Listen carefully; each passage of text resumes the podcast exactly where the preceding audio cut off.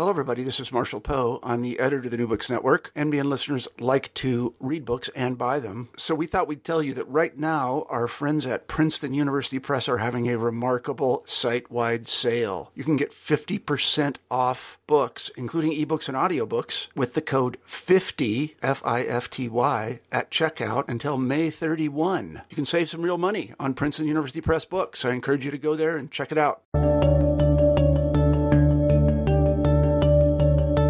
Hi, everybody, and welcome back to New Books in History. I'm Marshall Poe, your host. Each week we pick a new history book that we find particularly interesting, and we interview the author of that book. This week I'm very pleased to say we have John Murray on the show, and we'll be talking about the Charleston Orphan House, Children's Lives in the First Public Orphanage in America. John, welcome to the show. Thanks, Marshall. Hello. Uh, it's great to have you. I really enjoyed the book. We talked a little bit about it in the pre-interview. You found a remarkable cache of sources, and we'll get to that in due time. But I'd like to begin the interview by asking you to say a few words about yourself. Sure. Uh, I was born in Cincinnati, Ohio. My uh, father was a mailman. He really was interested in local history and uh, made sure we went to see things around Cincinnati like President Grant's birthplace. Uh, I went to college at Oberlin. I was a, a, pretty indifferent student there and did not take many uh, history classes. I majored in economics uh, indifferently, and that indifference continued into my first year of graduate school at Ohio State. Um, luckily, uh, at the point when uh, the Ohio State University had put me on double secret probation, mm-hmm. I ran into the teacher who would become my dissertation advisor and took my first course in economic history. Uh, his name is Rick Steckel, and he was a, a, huge influence on my scholarly life. I just found economic history so fascinating that I never really looked back after that. I uh, I wrote a dissertation on the the Shakers uh, I went from Ohio State to the University of Toledo, where I taught for 17 years. Uh, and at Toledo, I met a uh, historian named Ruth Herndon, who uh, was the next most important influence on my scholarly life. Ruth is a social historian of early America, and we collaborated on a few projects regarding children. Um, one of my dissertation projects with the Shakers had to do with how they treated apprentices. And so I had access to some uh, apprenticeship indentures from upstate New York that belonged to children who had entered the society.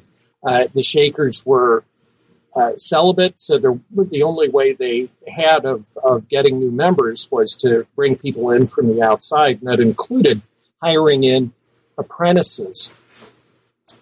So, uh, what I enjoyed about those records was that by some New York State legal uh, decisions, the children had to sign the document and their parent or guardian. Hmm. And I was able to connect the probability of the child's ability to sign his or her name with the parents, and it turns out the mothers had a tremendous influence and the fathers did not. And that was uh, an interesting result I wanted to continue working on. Um, so Ruth and I worked together on uh, public apprenticeship documents. That is, uh, not not Ben Franklin type apprentices, but uh, children who were more or less processed through this early kind of welfare system. Uh, she knew a lot about New England, Rhode Island in particular, but she also had a lot of uh, records from Massachusetts, and I had records from South Carolina. And we looked at patterns in uh, contract formation for these public apprentices. And then we went on to uh, co edit a, a, volume of essays on public apprentices by a, a, wide range of historians and economists, young and old. Uh, that became uh, Children Bound to Labor, which came out in 2009. And then uh, I guess because uh, you know to, to step back into the into the 90s, uh, I was interested in this question of public apprentices, and I'd kind of run out of, of records. You know, the Shakers just had a few dozen of these, so I was I was searching on. Um, it this may even have predated Google. I may have been uh, just for uh, phrases like apprenticeship indentures, and it turned out the Charleston Orphan House records were were numerous, and the indentures had been microfilmed and were available mm. through the uh, state archives in Columbia, and that uh, I bought and the and the microfilm was pretty cheap wow. at the time, so I, I could buy some. Uh, I, I, kept going. That was that was my entree into the orphan house. Yeah, well, that's actually is a nice introduction to my next question, and that is, uh, why and how did you write this book? Well, uh, I knew some records were available. That is, these these uh, apprenticeship indentures, and uh, I knew how to work with them from my my previous work on the Shaker apprenticeships, and uh, I did kind of kind of similar work uh, that that resulted in in some articles on literacy rates and what tended to influence how the child's time in the orphan house ended, whether they uh, went out to an apprentice, uh, to apprentice to a, a, a, shop, whether they returned to a family member, whether they they died in the orphan house or they ran away, and uh, all of that worked out, you know, nicely I'm, i teach in an economics department, so articles are the are the way mm-hmm. economists talk to each other, and uh, I did get some articles out of that. And then uh, I was talking with Ruth, um, primarily Ruth, but but kind of her historian friends. I think of them who are now kind of my historian friends, and they said, you know, there might be more in the orphan house records that would be worth looking at more closely. Um, and so I, I, I went down to Charleston, which uh, it was kind of strange. I hadn't actually needed to go to Charleston to do a lot of my my publishing because I had gotten all the microfilm from the state archives in Columbia. So I went to Charleston, and at the time, it, it was just a, a total fluke. Uh, and and you know, from this perspective of looking at the book in my hand, it was kind of like a miracle or something. I went down there right after the records had been transferred from the city government to the county public library. And uh, what was so great about that was that, according to the archivists uh, I talked with in Charleston, the city government wasn't really in a position to take care of them. Not that they were I mean, they, this was perfectly reasonable for the city because their archive was set up to deal with things like, um, you know, property tax disputes and uh, property boundary disputes, and and they really weren't there to take care of two century old orphanage records. Uh, so they just kind of stuck them away, and I, I gathered from talking to the archivists that the, the records weren't especially well taken care of. Um, and and then in uh, so about 11 years ago, in the beginning of 2002, the city moved them to the county's public library, which has a, a really good local history room, and they all knew just what to do with historical records. So that was uh, a real break. And then it, it, was the timing was really good too because uh, when I got there, I I knew there were some letters available. There there are basically three kinds of documents that went into this book: the the apprenticeship indentures, the minutes of the weekly commissioners meetings where they discussed what was going on in the the orphan house, and then letters to and from parents uh, masters of apprentices, prospective masters of apprentices, occasionally the children themselves, uh, letters from commissioners of the orphan house to masters. There were just a lot of letters, and they were well organized. Um, they were in boxes, and just by luck, uh, it seemed to me when I got to Charleston, many of the archivists were kind of uh, petite older ladies. And after the first box, they brought one box out, and I looked through it and I transcribed a lot onto my, you know, then enormous. and when I returned the box and asked for another, the the archivist just said, "Well, you know, these boxes are pretty big. Would you mind carrying it back?" And I said, "Oh, not at all." Mm-hmm. And that, and she, I said, "Would you mind if I looked back here?" And she said, "No, no," because they had other fish to fry. So I could get a handle on how much, um, how many documents there were, and it was enormous. Uh, at that time, there was no finding aid. There is now because the archivist, Nic Butler, has organized the collection, created a finding aid. So if anybody wants to go and look now, it's, it's a lot easier. Trick is um, that, that uh, the records of people who were in the orphan house after, I think, 1900 closed for privacy reasons.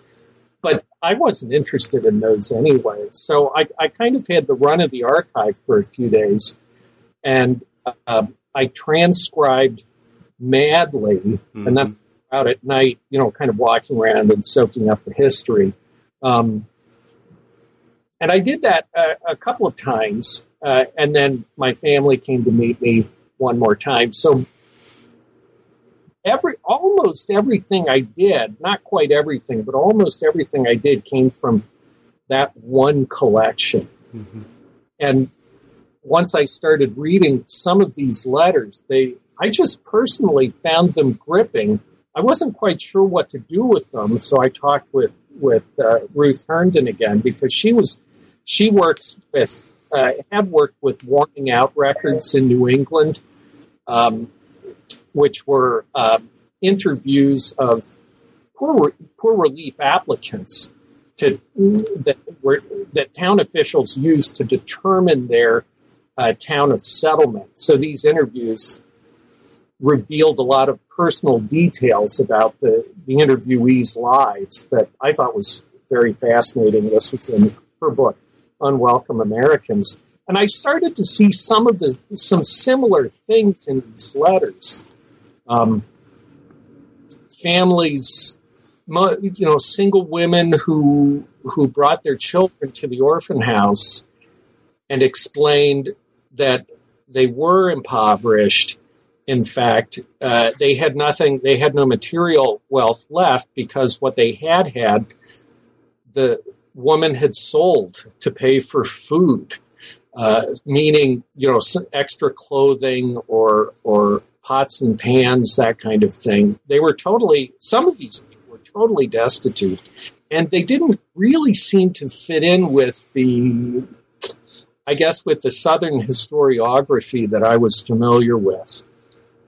And so I, I wanted to keep reading, which I did, and I kept transcribing. And uh, uh, one of the archivists in Charleston, uh, a guy named Harlan Greene, said, "So, how many pages have now?" And and at that time, I had something like uh, you know a couple hundred pages of transcribed letters and maybe three or four hundred pages of transcribed minutes, plus all the. In a, I, I had all the indenture information in a spreadsheet. And he said, you know, it's really time you start writing the book that, that was 10 years ago. And of course, I didn't for a while, but then I did. Then you did. Yeah, that's right. It looks like this book took 10 years to write. I mean, it's based on a, a truly uh, remarkable and assiduous uh, analysis of these really terrific sources. And I want to congratulate you on that. But let's begin to talk about the material itself. I, I want you to set the scene just a little bit and tell us about how orphans were treated in 18th and 19th century America. And I have one particular question. What's the difference between an orphan house and a foundling hospital? Oh, okay. Uh, let's uh, let me answer those in, in reverse order. Okay. Um, I get the, the so the simple answer is a, a foundling house is or foundling hospital. So I referred to the Aiken Foundling Hospital in the book. It's it's for foundlings, uh, which meant generally infants, so babies, children under a year of age. And at the orphan house, the officials liked to bring in older children, meaning, you know, certainly after they had been weaned and ideally when they were mobile, but not too mobile, uh, you know, four or five, six years old was when they liked to bring them in. So there was kind of a, a gap there uh, where um, the very young who had been abandoned, for example, at a foundling hospital, uh, the um, orphan house and the poorhouse would typically arrange for a wet nurse to take care of that child, often uh, simply moving the child to the wet nurse's house mm-hmm. and uh, paying her six, seven, eight dollars a month. And I think, I mean, I didn't see any systematic data that would appeal to my inner economist, but I think there was a fairly active market in wet nursing for pay um, in Charleston at this time. So that would have that would have involved very young children up to a year and a half or mm-hmm. two or so of age. So the orphan house generally took in older children. Um, often, what happened so there, there's kind of a gap you can see between say two and six years of age, and uh, what the orphan house liked in those cases, if uh, uh, a widowed mother came to them with, uh, you know, kind of toddler age children, was to recommend that the mother and the child go to the poorhouse, which was uh, the, a kind of catch-all institution um, in in a different part of town um, near the the workhouse and uh, the Marine Hospital. It was kind of where where uh, the true outsiders were kept, kind of away from most of the city. And once the child uh, became old enough, so four or five or six, uh, typically the poorhouse would come back to the orphan house and ask them to take in the child, reminding them and reminding city council when they watch these transactions that if the orphan house took in the child, the poorhouse would then send the mother out to work as a domestic, and that would end up being much cheaper for the city because mm-hmm. they only have the child in the orphan house to worry about. Mm-hmm. So that's uh, that. That's kind of a uh, that that maybe gives you an idea of what went on with with young children. Now, um, what happened with orphans in uh, the late 18th and into the 19th centuries in Charleston? Um, you know what? What this book catches, in a way, is a, a fairly small sliver of Charleston's life. So, a kind of ballparky the city's population was about half white and half black, and the black population was about 90, 95% enslaved, with a small share of free persons of color. The slave, slave children were the responsibility of their master. Free persons of color were in a real Netherland um, when it, it, and it's not really clear what happened to their widows and orphans. The uh, free persons of color who were uh, the free men who were tradesmen founded uh, fraternal societies with names like the Brown Fellowship Society and the Minors Moralist Society that were that aimed to take care of widows and mm-hmm. orphans. Mm-hmm. So I know those existed, but they're they're really kind of uh, not uh, not well understood. Now, among the, the white population, presumably most of the population from a variety of estimates, maybe four fifths of the population, were fairly prosperous all the way down to, you know, kind of prosperous working class.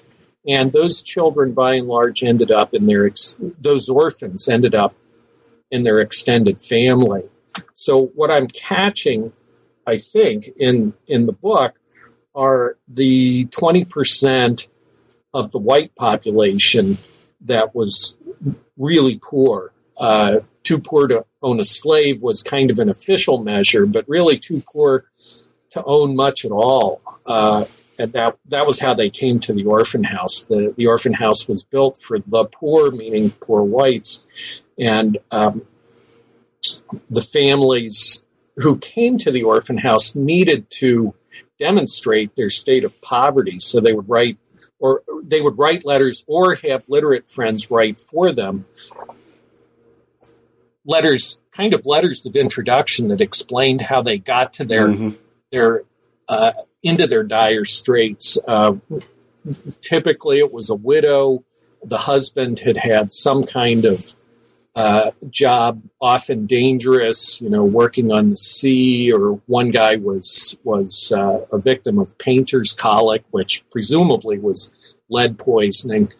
Um, the mother said that she had been in the city. Ideally, she had been born in the city, but the real kind of often unnecessary condition was that the children be born in the city. Uh, and they had lived a stable life, and now they needed help.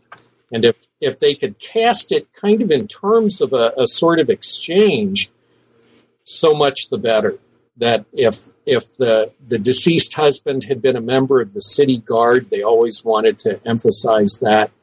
Uh, as some some kind of sign of their contribution to the city's stability. Um, and you would think, well, maybe they're just making it up.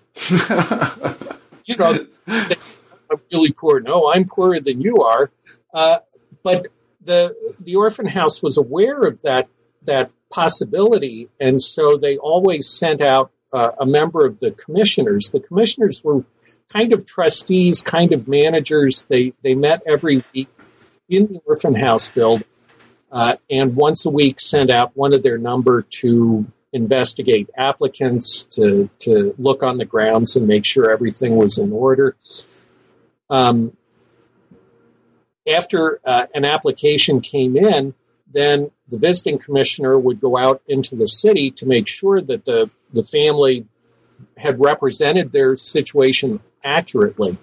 And so I think, you know, with that that kind of feedback mechanism there that that pretty much ensured that the letters are fairly accurate. I mean, there's no way to know, but I think they're actually they're they're pretty good descriptions of these families' situations. Mm-hmm. I see. So, could you actually take us through a kind of hypothetical case of a family that had fallen on hard times and then uh, asked to have their child accepted into the orphan house and then what they did in the orphan house? Can you make kind of a composite? I, would, I don't want to say average or typical because I'm that, that's difficult, but could you tell us the stages and what happened, how they got there, and how they exited, and that sort of thing? Yeah, sure. Um, here, I, I thought this was this was pretty typical. Let me just read you a letter that that a woman wrote to them in 1814. Great. Uh, she says, "Gentlemen, my husband, the late Lachlan Wright, plasterer, plasterer, yeah, I remember this, died the latter end of September last, leaving myself with four helpless children, three boys and a girl, the eldest in his tenth year and the youngest in arms, in the most indigent circumstances. Such indeed were my distresses that had it not been, have been for some charitable aid, my children would have been without covering or nourishment. I was married to the late Mr. Wright in 1801 and have been a resident of this city ever since. I humbly solicit your honorable board to, to take my situation into consideration and to receive two of my sons into the orphan house, namely Norman in his seventh year and Daniel in his fifth year, your obedient servant, S.L. Wright. So, uh, this is a, a, pretty typical letter, which is why I why I included it. It's it comes from a widow, um, a, uh, a, a fairly recent. Widow. Now, some of these some widows, uh, my impression is that most surviving parents really hated giving up their kids. And some expressed that by hanging on to their children for months after the death of the spouse. Um, this one, uh, I forget when in 1814 this was written, but she refers to the husband's death in September last. So it had been several months, and, and she had been trying to maintain the four children. Um, the husband was a steady worker. She points out he knew a trade. Uh, they had been married for mm, 12 or 13 years. Uh, they had lived in Charleston the whole time. She, you know, takes on the this kind of 19th century um, uh, uh, language of of uh, you know, I humbly solicit your honorable board, and uh, the children were admitted. And plus, this this woman had two uh, two well known, uh, I guess, really building contractors write a reference letter for her. So um, I think in that particular case, that's a that's a pretty open and shut case. Mm-hmm. You know, uh, a tradesman, the death, uh, the life in Charleston. Uh, those I the the commissioners would not have discussed that case for very long without admitting and, and admitted the children. Um, other cases became were were trickier uh, if the children had been born away from Charleston.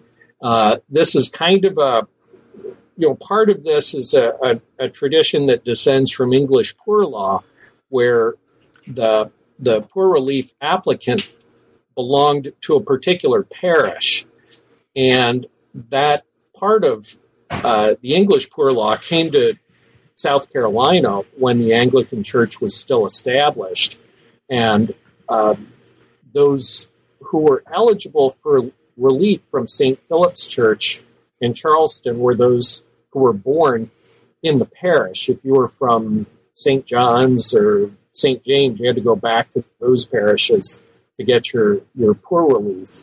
Um, so, one of the things that the commissioners did was to look at the location of the family. Was it south of Boundary Street in the peninsula?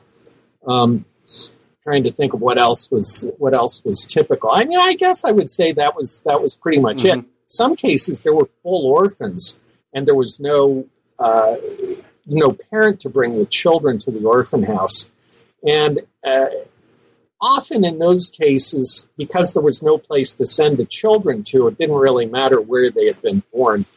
The, the commissioners let them in, um, and those those children would have come to the orphan house through um, an aunt or an uncle, uh, sometimes the employer of the most recently deceased parent.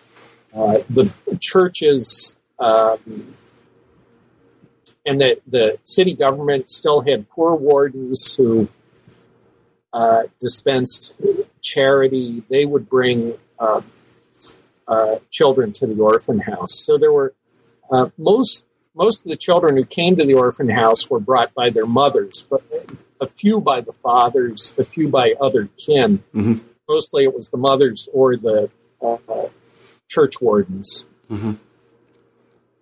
One, one of the interesting things, I'm sorry to interrupt, but one of the interesting things that, that I found is that they were, uh, I don't know if this is the right word, but they sort of deposited the kids there.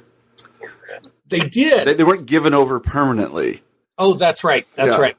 Um, one of the one of the recurring themes is that uh, there there's kind of a mismatch between the the legal document, the indenture, which says that the uh, the, the responsible adult, whoever that was, was was uh, binding the child to the orphan house for as long as the child would be in the orphan house, and then the orphan house had the the responsibility um, and the authority to bind the child out into a into an apprenticeship. And it sounds very cut and dry, but it seems to me in a lot of cases, especially of surviving parents who were in Charleston or even elsewhere in the low country, that in many cases they maintained contact with the child uh, who was in the orphan house.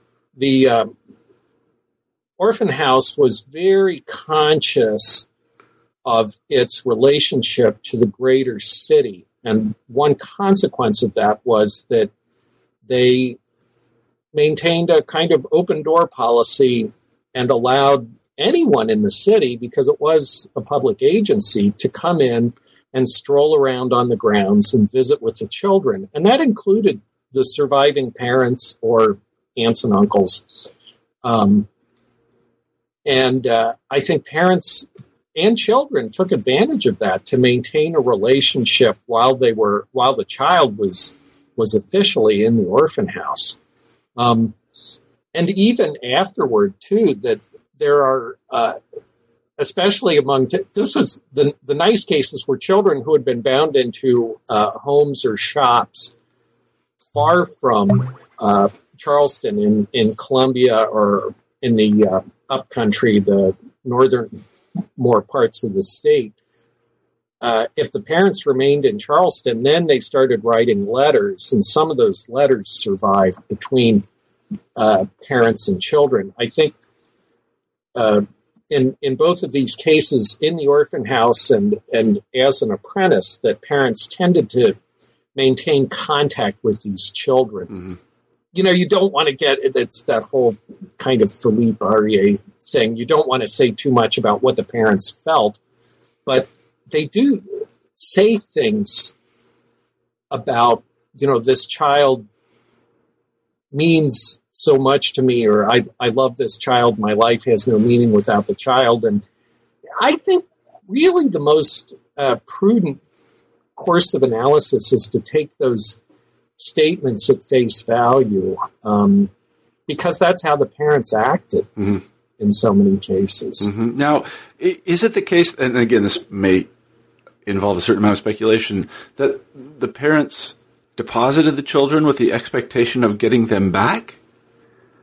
Sometimes, I think so. Uh, parents, I, I think the parents had a, a couple of different, by and large, uh, had a couple of different ideas behind dropping the, the children off at the orphan, orphan house.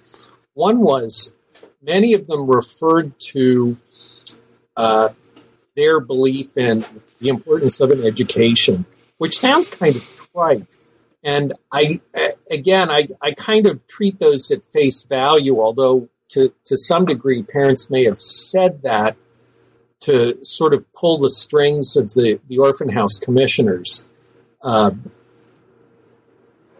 but they also said things like, "I'm uh, I'm bringing my child to the orphan house because I tried sending him to the free school and he didn't learn anything there, and, and the free schools have a pretty lousy reputation uh, in the historiography, and that's it's completely consistent with everything else that was written about free schools. So probably some of these parents really did want um, want their their kids to to get an education.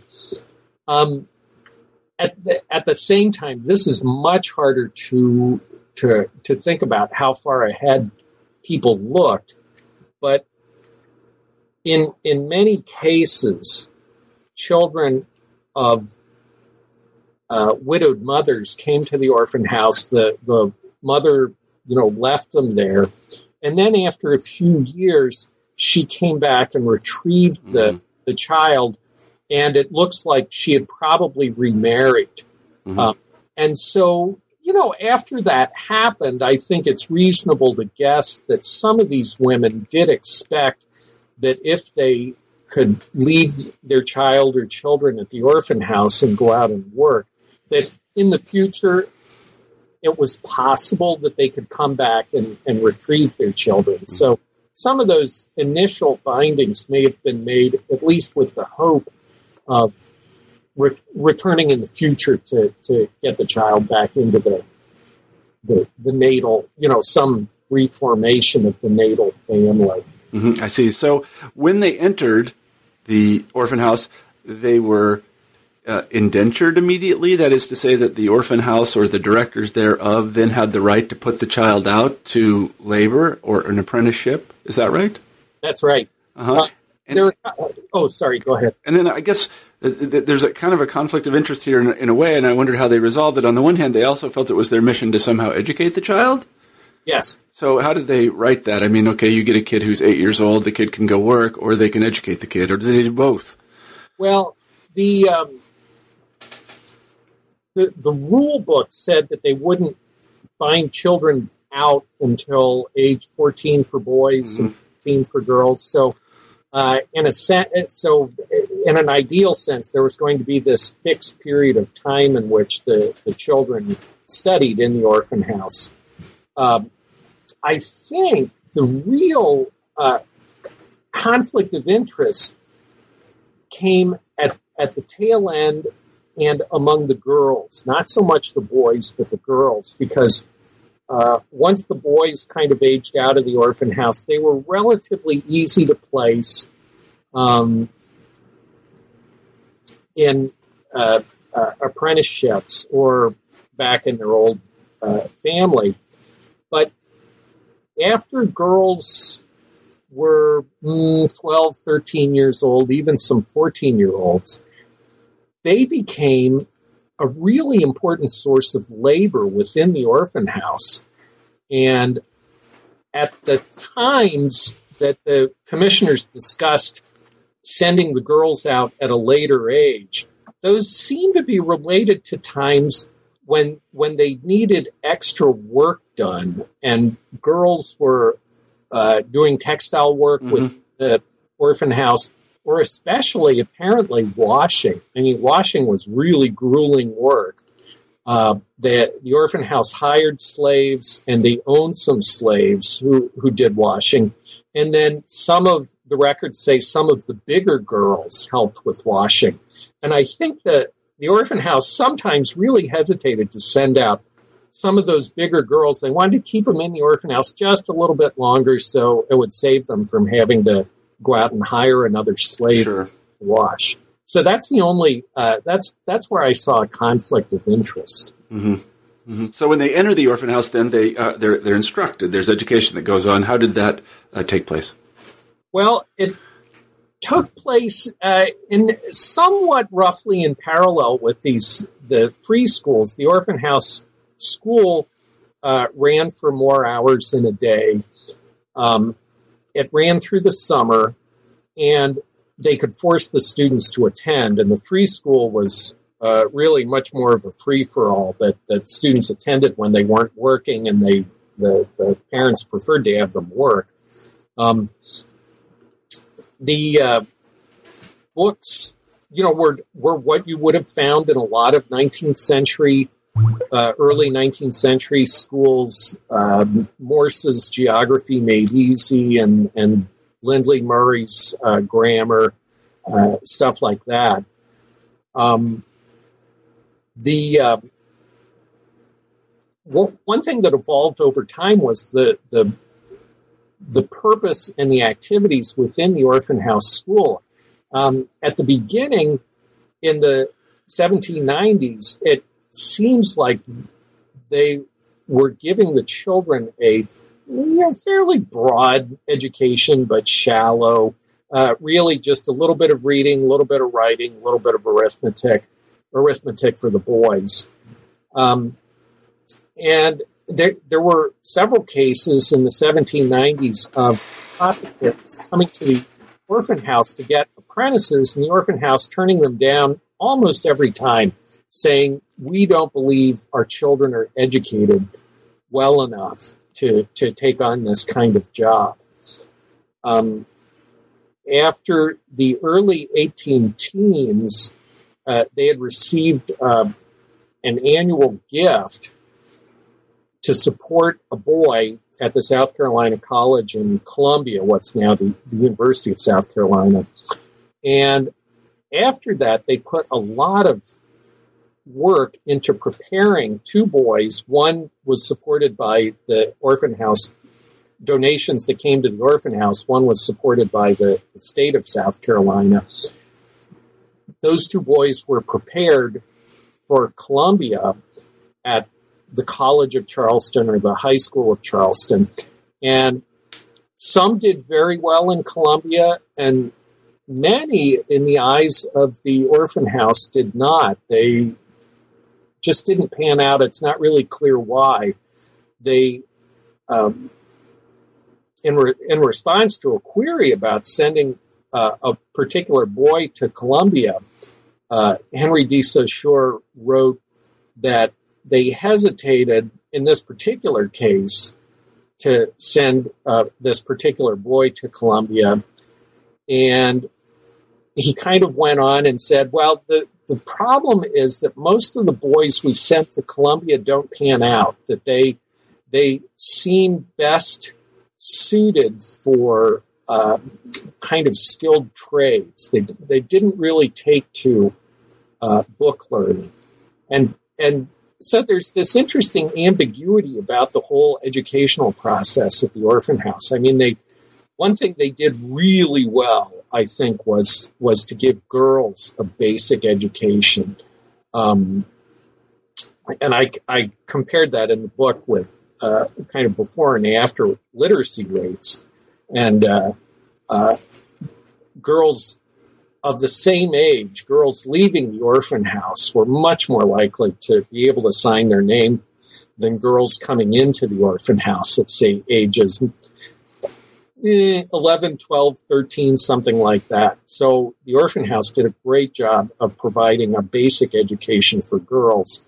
Uh, they seem to have put a lot of energy into preparing a small number of for college, and that didn't seem to uh, work out as well as they had hoped. Mm-hmm. So they were also put into these apprenticeships. Can you explain exactly what those are and, and what is this notion of being indentured exactly? Oh, yeah, sure. So an indenture is is just a synonym for a contract. You know, you, if you there are a lot of uh, land transfer contracts that begin with the words "this indenture," you know, between so and so and so and so. These records began uh, that this indenture uh, was between an, an, adult who was uh, responsible for a particular child and the orphan house. And this, this indenture contract had two parts. Uh, the top part legally bound the child into the orphan house. When the parent signed it, he or she gave up all parental authority over the child. The bottom part was between the orphan house and the master of an apprenticeship. And although you know, these were really public apprenticeships, not craft apprenticeships like Bill Rorabaugh writes about. Um, these were public apprenticeships arranged by agents of the, the city government. They were very similar in a lot of ways to traditional apprenticeship arrangements. The, the child, that, that in loco parentis authority had passed from the parent to the orphan house, then it went to the master. And the child typically moved in with the master um, and over a period of years learned more and more, uh, ideally, learned more and more of a particular skill. Uh, at first, you know, a boy bound to a printer simply ran errands, swept the floor, did, you know, kind of little kid stuff like that. But gradually over time, learned how to work print, uh, learned how to manage subscriptions, really got kind of a complete view of, of uh, a particular business. Um, girls, it's not quite as clear. Girls basically did housework. Um, some a, lo- a lot of the uh, indentures called for girls to learn housewifery, which just meant that they were, you know, a mother's helper. Mm-hmm. Um, some learned, uh, you know, kind of actual skills that you could trade on out in the market, like bookbinding. Uh, one binder ter- was very enthusiastic about teaching his trade to girls rather than boys. Um, so that was that that kind of traditional view of apprentice, apprentices and apprenticeships was was what happened. Mm-hmm. I see, and this was supposed to prepare them for uh, to earn a living after they were uh, done at the orphan house. Is that right? That's right. That's I see. Uh-huh. And do you have any records on uh, outcomes, as they say in educational statistics today? You know, we talk about outcomes. Person goes to college. What happens to them afterwards? How did uh, children at the orphan house fare? Can we say? Well, uh, they're kind of like uh, those uh, present day educational researches. Uh, there's there's nothing systematic um, because you know, probably at your school and at my school, it's really hard to hang on to students and find out what they do after they leave. Mm-hmm. Uh, and the orphan house was in a similar position. I could follow a small number of students, uh, well, students, children, uh, and young people through kind of the beginnings of their time uh, after they had left their apprenticeship. Uh, mostly what appears in the manuscript records, of course, is, is heavily biased because you either get people who write back to the orphan house asking for help because they've had an unusually difficult life, or you get people writing back to the orphan house thanking them for all their help and they their their lives turned out to involve you know big happy families mm-hmm. or uh, in one case an appointment to the California Supreme Court. Oh. Uh, and everything, but most of those cases, those in between cases, just never show up. So uh, I was able to track down, um, I guess, eight people toward the end of the book and and follow them at least into their first um, kind of the their the first episodes of their adult life after they had gotten out of their time as apprentices. Mm-hmm, I see. So uh, let's spend a few minutes talking about the elephant in the corner. Uh, you mentioned it a little bit before, and that is the fact that the orphan house was entirely for uh, destitute white children. Um, yes. h- how did the uh, this might seem like a naive question, but how did the city fathers and mothers uh, rectify this with their more general values, say Christian values or something like this?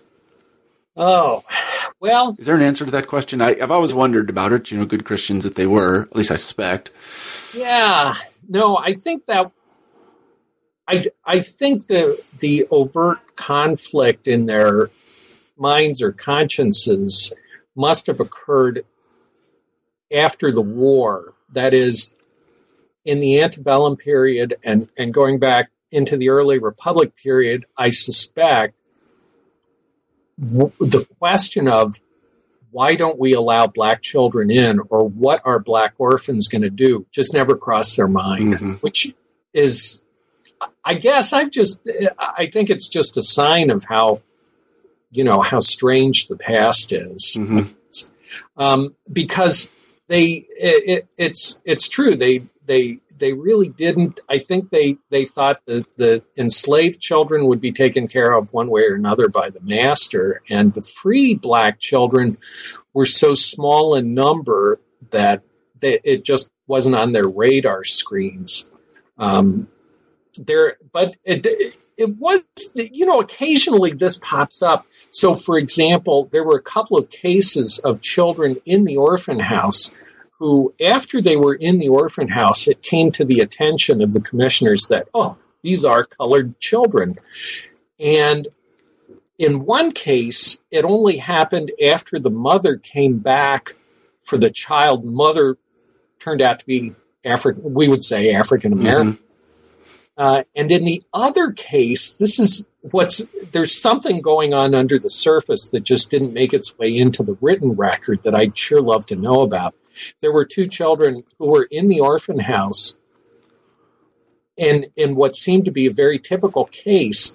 And then the commissioners got word somehow that these were supposed to be colored children, and they wanted the mother to come in and explain this. Toot sweet.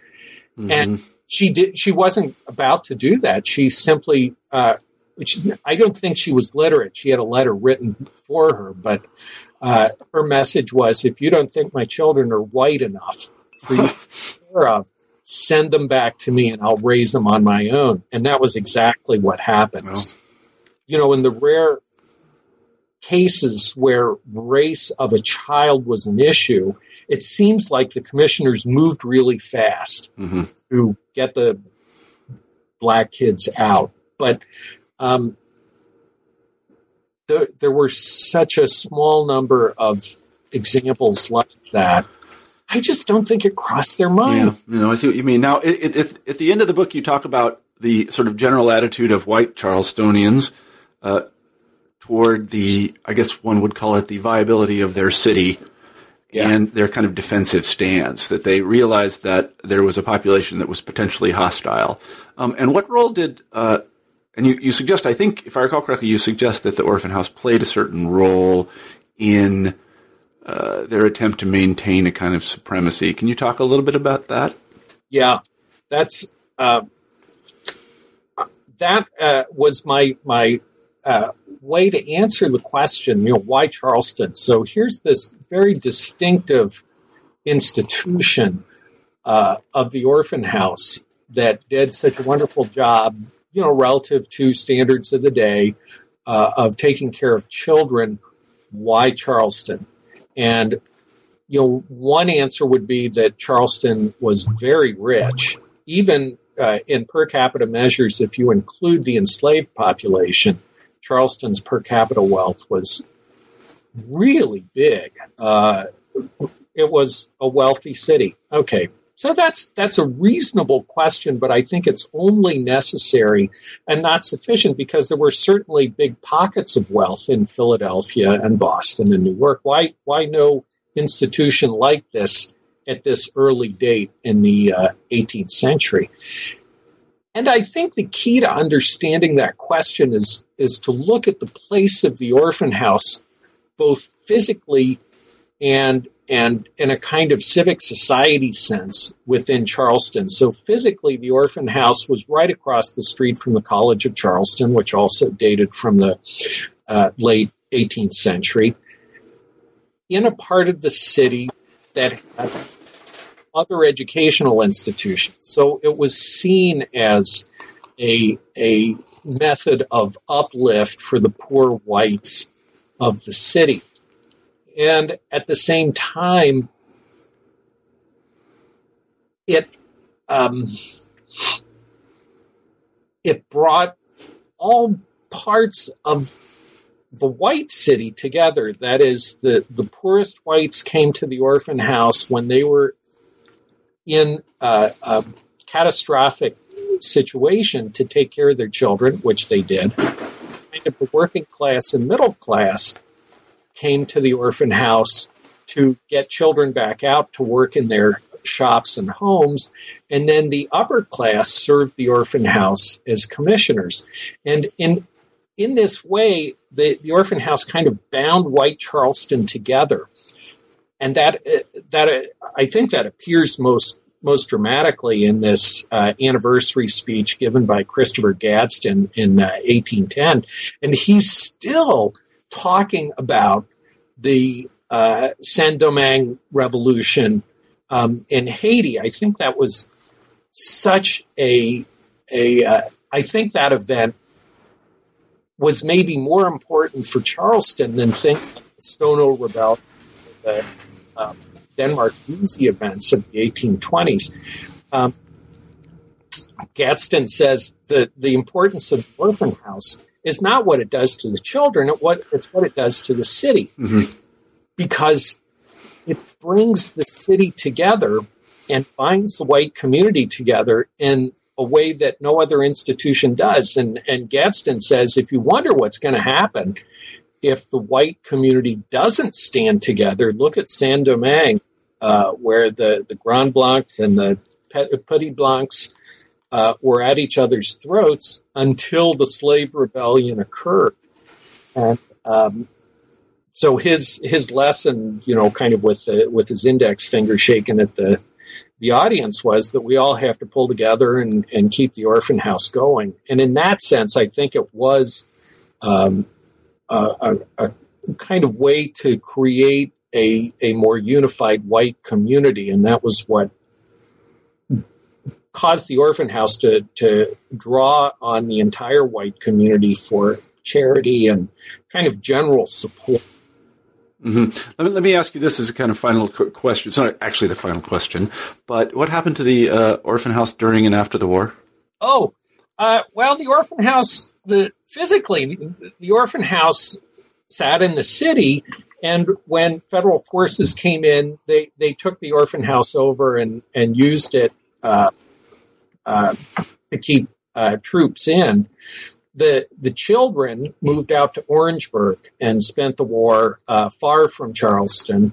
Uh, and then it, in the course of uh, early on in Reconstruction, the, the children and, and Agnes K. Irving, the, the schoolmistress, moved everything back into the city. Um, so the, the orphan house continued physically in Charleston. The, the name of the street in front got changed from Boundary Street to Calhoun Street around 1850, and that's that's what it is now. And the orphan house continued uh, all the way up to the early 1950s, mm-hmm. and by that time, you know, the need for orphanages had had changed, and so the institution moved again now to North Charleston, where it's the Carolina Youth Development Center, and the building the orphan house building and its chapel were torn down to oh. yeah I, I went to Charleston and really ashamed of it torn down for a Sears and Roebuck oh. which was in uh, I think 1983 and now the building belongs to the College of Charleston and there is a plaque that says this is where the orphan house was but it's uh, really a shame all the all the physical parts of it are gone. Mm.